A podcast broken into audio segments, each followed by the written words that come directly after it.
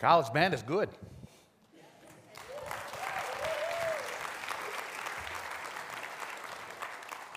I've got to tell you, I, am having so much fun. Uh, Christmas Eve, I did a thing with the kids. If you were here, just it's very simple. talked about being when, when you're broken, how Jesus puts us together, and I had a napkin and put a toothpick in it, fold it, let them let them break the toothpick. And so Jesus takes us in his hands and open the napkin and toothpick is whole. It's a very simple magic trick.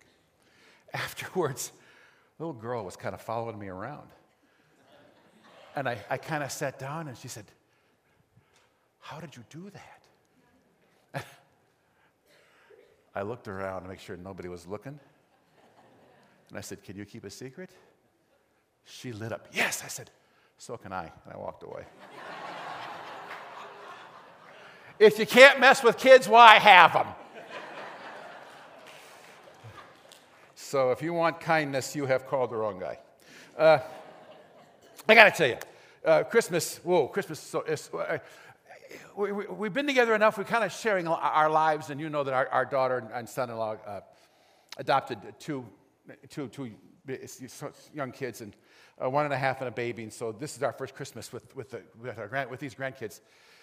That I'm convinced they market grandparents when you walk through stores, everything, everything is so cute. Grandparents just go, get, and I, I, would blame my wife, but I'm as bad. This is great. Get this, get this, get this. Get this. We went, we went crazy. The best part, it's free. You give them this card, they swipe it, and you walk out. it's a freebie. So, yeah, we had, we had a great time. So, uh, we'll be taking an offering for Gene a little later. In fact, I was thinking about what Chandra shared. That 42 grand ought to just about cover it for the Tanners this Christmas. So I, I, trust that your families had an incredible time. We, we, had, we had an incredible time with our grandsons. And it was so much fun. At family, it's where, where the laughter is, where, where, the joy is. But that's ground zero. It's, it's where spiritual battles are happening.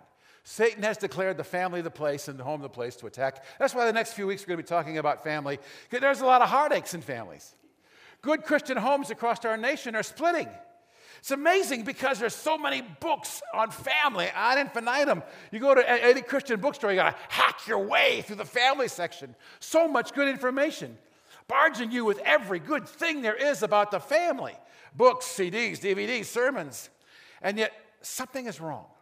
Satan seems to be winning a weird war in redefining homes and families. And so, typically, when we talk about family, we go to Ephesians chapter 5 and we may be starting at the wrong verse. We tend to start at verse 22, where it says, Wives, here's your role. Then we go on to verse 25, and then it talks about husbands, here's your role. Then we get to chapter 6, children, and then verse 4, the role of parents with children. We get all, all these nuts and bolts, the pragmatic parts of family, but maybe we're missing something. Maybe we're missing the foundation. We're building this building of husbands and wives and kids, and we haven't gone back to the foundation. And maybe the foundation is the most important part, because when that's right, then you can build the building right. In order to grasp the foundation, maybe we got to go all the way back to verse 18 of Ephesians 5. I want you to see it. Ephesians 5 18. Be not drunk with wine, which leads to, to debauchery, but filled with the Holy Spirit. This kicks off the section leading us up to verse 22, where it gets into dads and kids and when we understand these verses, it helps us understand the foundation, the underpinning of the family. Now, theologians tell us Ephesians, you can cut in half exactly. Ephesians is six chapters. You can take a knife. The first three chapters is about one thing, the next three chapters is about another thing. The first three chapters is salvation what salvation is, the blessings of salvation. The first three chapters are coming to Christ. The next three chapters is the behavior of those that come to Christ, living their life. So it's within this section of the behavior that we have the, the, the home and family. And it's all predicated beginning with that key 18th verse. And that 18th verse is about that big word, five syllables sanctification. First reading it, you feel like, that had nothing to do with sanctification. Uh, look again. I, want you to see it one more time Ephesians 5 8, 18. Be not drunk with wine, which leads to debauchery, but be filled with the Holy Spirit. You, you probably heard it before, but you, you, we, we may not grasp it because we don't realize this is a cultural verse. Cultural verses sometimes throw us because we, we don't really get it. We feel like, well, don't be drunk with wine. That's a verse on temperance. No, it's not. And there are a lot of verses dealing with misuse of alcohol, but this is not one of them. In fact, this is one of the great sanctification verses in the entire Bible. It's a couplet. This versus that. Not drunk with wine, be filled with the Holy Spirit. So the question is, why that comparison? That's a dumb comparison. Comparing being drunk with being filled with the Holy Spirit. Paul is writing to a culture dominated by the Greek thinking, Ephesus. And there's so many bizarre stories, and they're maybe one of the most important stories because at Ephesus is where this particular temple is. It's dominated. It's a myth about their greatest god, Zeus. Zeus gave birth to a son in the most amazing way. The child was in the womb of Semele. And Semele came into Zeus's presence without being called for, without being summoned, which was a death sentence. So she is in the process of being killed for coming into his presence, and it dawns on Zeus, she's carrying my child. So while she's being killed, he reaches in and grabs the unborn from her womb and has it sewn into his thigh. The infant, once born, is destined by Zeus to be the ruler of those on earth. Now, it's not us. At this time, according to the mythology, those on earth were the Titans. And they realized once this baby is born, he's our ruler.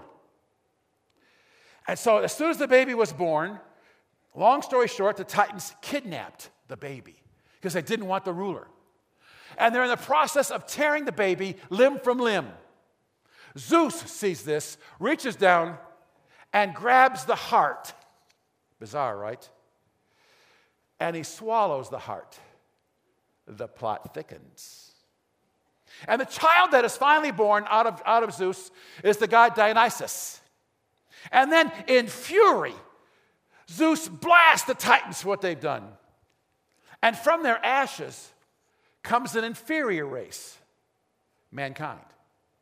That, there's more to it, but that's a snapshot story of, of, of Greek mythology of where we came from. It's, a story, it's our story to them. It's where mankind came to came. Now you're saying, that's stupid. How on earth could those people buy into anything that crazy? Oh, back up there, cowboys. Look at us. Well, there was this bang. And from this bang came millions of stars. And, and there was this one star that had matter going around it. And we were part of that matter, and, and Earth, and, and we rotated around at exactly the right angle. That's a, that's a good bang. To where we didn't, if we were closer, we'd burn up, and if we were farther away, we'd freeze. And the angle was exactly right. And a billion, zillion, quadrillion years ago, it was water, and there was matter in the water. And over the course of millions and millions and millions of years, that matter began to say, I don't want to be in water anymore. And that matter crawled out on, on the earth and said, I, I don't want my tail.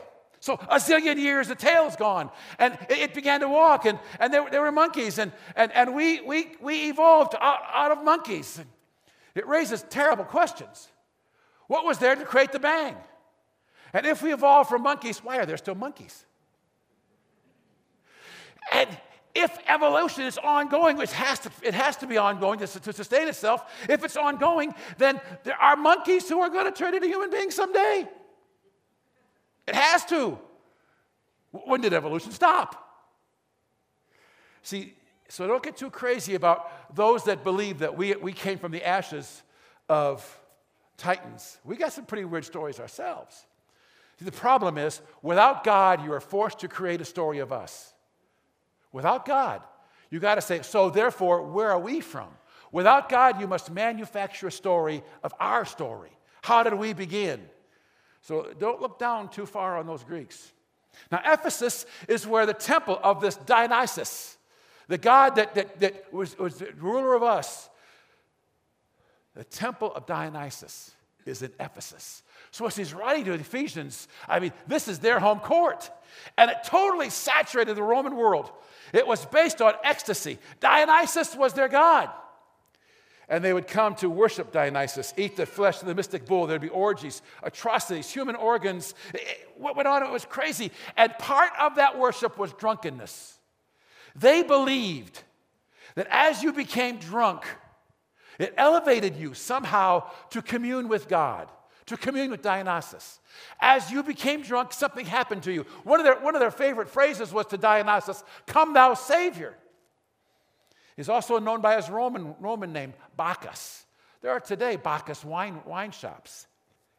So remember, Dionysus. To us, it's a crazy story, it's a myth. We know it's a myth, no big deal. To them, it's real. This is truth. This is where you came from. And Dionysus is our God. And the key, they believed, when you became drunk, you therefore had a better ability to connect with Dionysus. Drunkenness equaled the ability to connect with God. So Paul is hitting them in their home court. He's saying, if you want to commune with God, you don't do it by being drunk, you do it by being filled with the Holy Spirit. See, it's not really a verse on temperance. He's comparing their false religion with the reality of communing through God.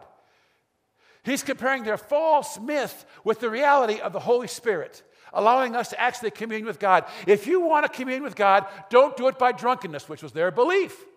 Do it by the Holy Spirit. So he's comparing Dionysian orgies, debauchery, with the sweet, holy, joyful peace, not being filled with wine, which leads to debauchery, but being filled with the Holy Spirit. So the key is a true God working in your life is via the Holy Spirit. If you want to know God more, Holy Spirit's the door. If you want more of God, Holy Spirit's the door. If you want to grow spiritually, Holy Spirit's the door. So let, us glean some things from that verse because it's a kicker verse. Because that verse opens up everything on family. Remember, second half of Ephesians is our behavior of the redeemed. If God, if the Holy Spirit is holy, it is, if God's holy, then kind of logically, in order to bring us together, we're called to a level of holy. That's what 1 Peter 1 15 and 16 is all about. I want you to see it. But just as he who has called you is holy, so now be holy. For it is written, Be holy, because I am holy. What's that? Do we just say, I'm serving God? I guess I'm holy now. What is it? Would somebody one time just crying out loud define this thing? It's a life where sin is dealt with. It's where we live our life in kingdom. He's been called that, that thy kingdom come. Seek ye first the kingdom. Kingdom is living my life in such a way that God receives glory. Living my life in such a way that God receives glory. Every moment of my life is designed around God receiving glory. And the kicker is a surrender of me. You're saying, you know something? I asked Jesus to forgive me of my sins. Praise God. I'm not, I'm not, I'm not somehow belittling that or, or, or marginalizing that. God, come into my life, forgive my sins. That is the dominant prayer of your life. But I haven't really surrendered. I've invited him in having my sins forgiven, praise God. But it's almost like I put them in my backpack. And you can now come along with me as we tiptoe through the tulips. He's coming along and saying, ah, ah, ah. Now you're in a position to really lift off. The trajectory is now in position to where you actually surrender. Have you come to Him and said, Thank you for forgiving my sins? I surrender my life. I surrender my kids. I surrender my future. There, there's a, I hate cliches, but this is, a, this, is a, this is one that people seem to understand. We're now inviting him not to be the resident, but the president. I know, cliches. But sometimes that really helps us to grasp there is a surrender called for. It's not living a life of sin, but having Jesus just kind of in there. This is what Romans 8 4 is really all about. I want you to see it. Blessings on those who do not live according to their sinful nature, but according to the Spirit. Now, the key here is the first word blessings. Anytime the Bible says blessings on whatever, it's always talking about the saved. It's always talking about those that have brought Christ in their life. It's, it's talking to the church. You have to have a relationship with Christ at some level in order to be blessed. If you don't have any relationship with Christ, every verse dealing with blessings has nothing to do with you. I'm not trying to be unkind here, but you're on your own without Christ. There's logic here. Why on earth would He bless you if you don't want Him?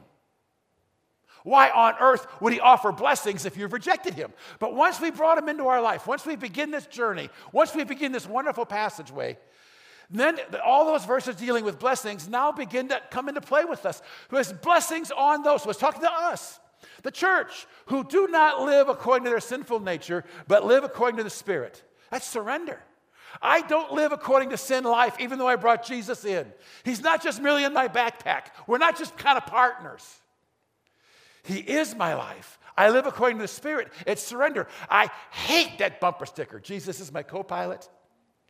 I always want to tap on the window and go, change seats. If you're really believing he's interested in being the co pilot, you have totally misunderstood everything in Scripture. Asking him to forgive my sins begins this incredible journey of surrender. Blessings on those he now impacts my life, which means he impacts my home. No wonder this verse is the kicker, the foundation that begins before we ever talk about the role of husbands and wives. And we're going to do that next week.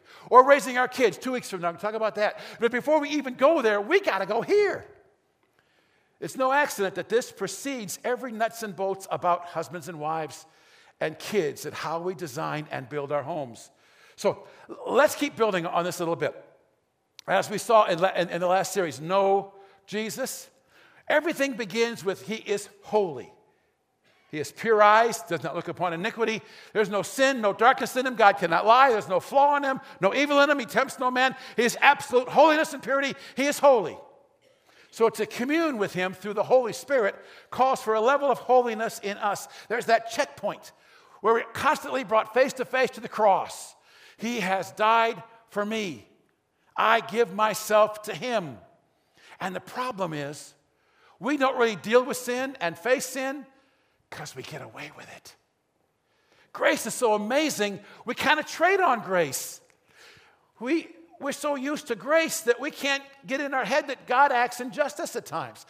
We're so used to grace that when He acts in justice, we think He's unjust because our definitions get all screwy. We forget the holiness of God. That's why the Old Testament wigs us out. Why did he do the things he did? He goes in and to nations, conquers nations, and says, kill them all. The slaying of Nadab and Abihu on the day of their ordination because they were drunk, dead. Remember last week, Uzzah just touched the ark to help, dead. What kind of God is this? He kills. So when you ask the wrong question, you're guaranteed the wrong answer. The question we tend to ask is, God, why'd you kill those people? Well, you're going to get a messy answer because that's the wrong question. Technically, the right question would be God, why did you let anybody live? God is holy and will not tolerate sin. At the point of my sin, the wages of sin is death. At the point of my sin, I should have died. It's a capital offense. The wages of sin. I am here by grace alone. I never, ever pray to God, God, Give me what I deserve. Oh, no way. No way.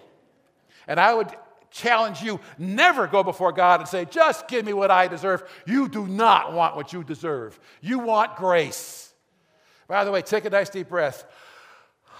You got that because of grace. Because you should have been dead. Me too.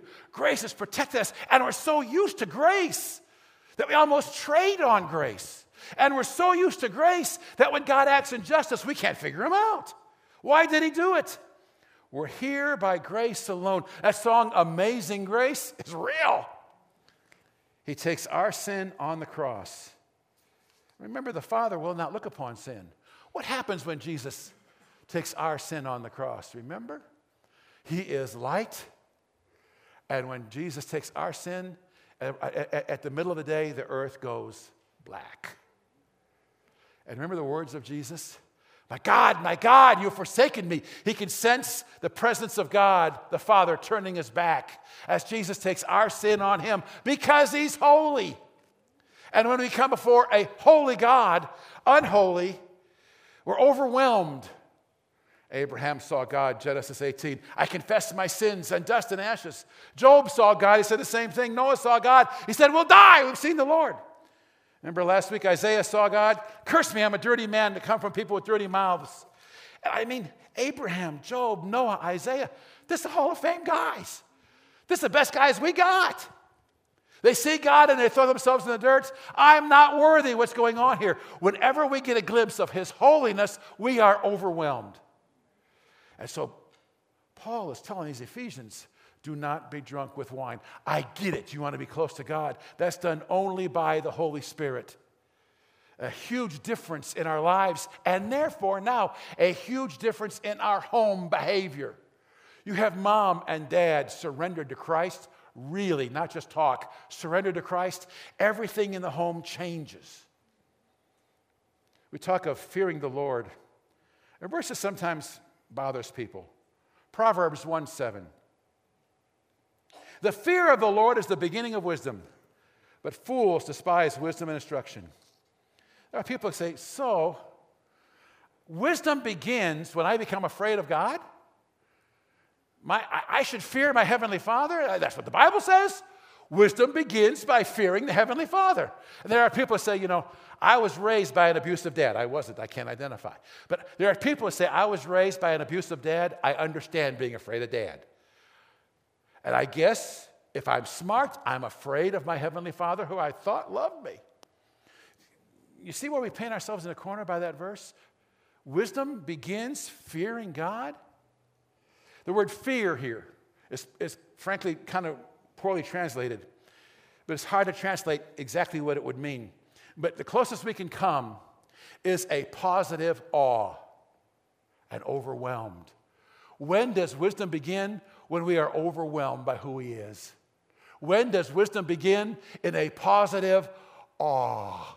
It's more than I can comprehend. It's more than I can take in. I want to surrender to the one that I am overwhelmed by. Wisdom begins by a fear, a positive awe of God, overwhelmed by His holy.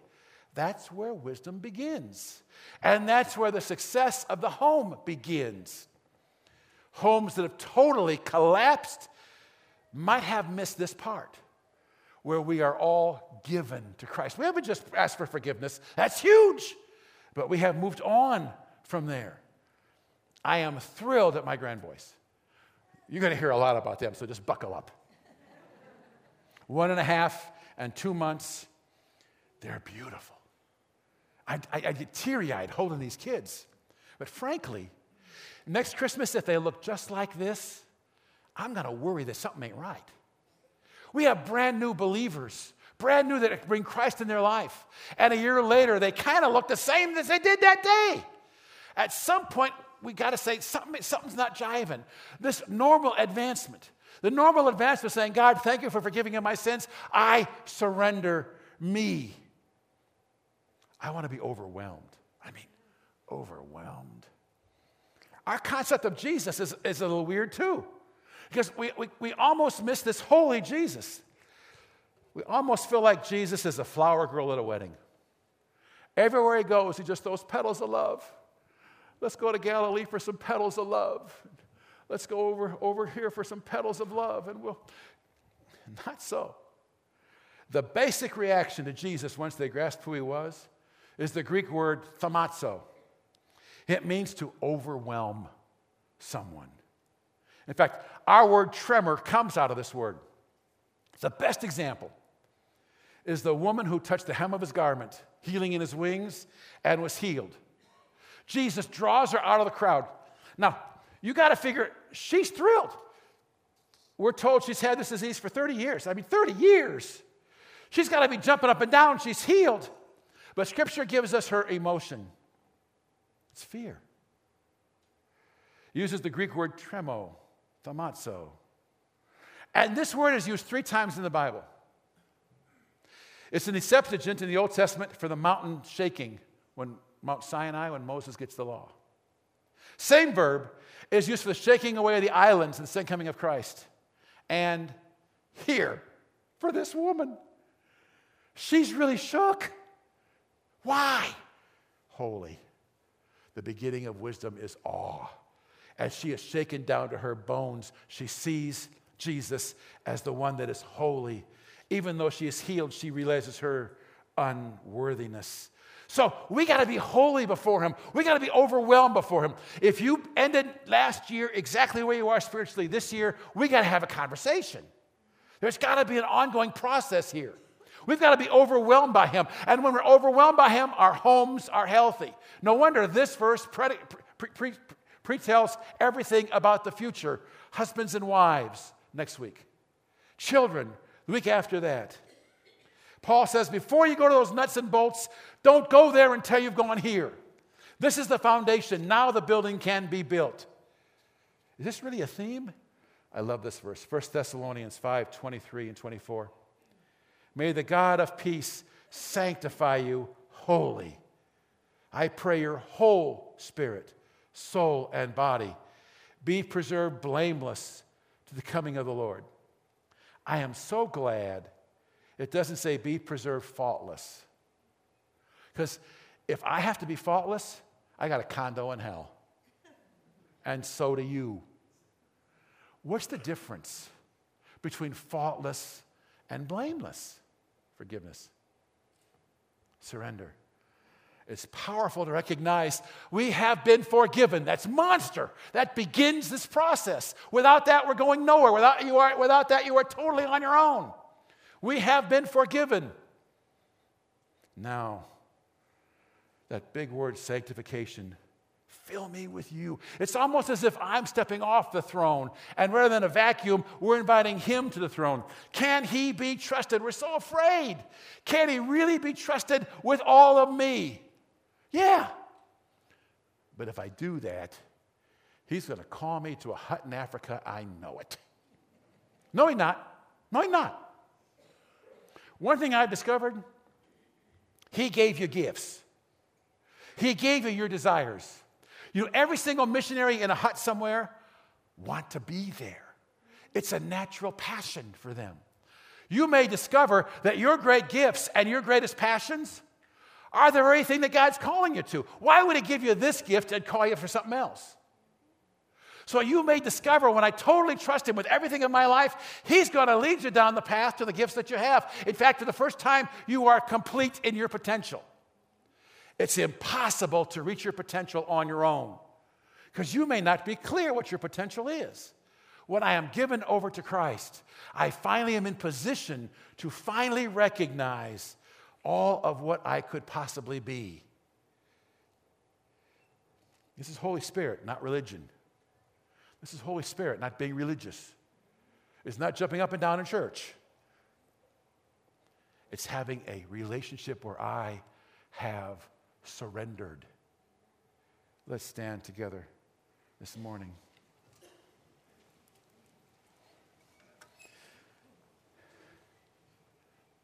Father, we want to understand your word. I mean, why did you give it to us if we weren't supposed to understand it? And Father, I pray for that person that has never given their life to you. Every blessing in the Bible is not for them. They are spiritually on their own by their own choice. We're not here to belittle anybody, but truth is truth. And sometimes truth isn't all that fun. And they can feel the love of God, that grace whispering to them, begin the journey. There may be some that just need to, need to cry out from their soul God, I have been spiritually lonely and I've sinned like everybody else. Forgive me. Forgive me. And your promise, He who cometh unto me, I will no wise cast out. You didn't die on the cross to tell us no. I will in no wise cast out. I will hear and answer that prayer. You love us. You love us. Your grace. You love us. God in heaven, forgive me. Let me begin the journey. And Father, I pray for those that frankly have begun the journey and have never moved. God in heaven, I've merely invited you in to share something. I step off my throne. In, in, a spiritual image, I see myself literally getting off the power of my life and turning myself over to you. I bow before you as the one that is my Savior, and I want to be holy before you. Forgiveness we've done, me and you. Let me be holy. Let me be surrendered. I no longer need a resident. I need you. Because this is how I'm going to build my home and build thy future. Father, I praise you for your power. I praise you for the stillness. It's pretty clear you are here as we've studied the power of your word. In the name of Jesus. Amen. A tradition we've begun going out saying a verse together. You probably guessed it 1 Peter 1 15 and 16. Let's say it together. But just as he who called you is holy, so be holy in all you do. For it is written, Be holy because I am holy.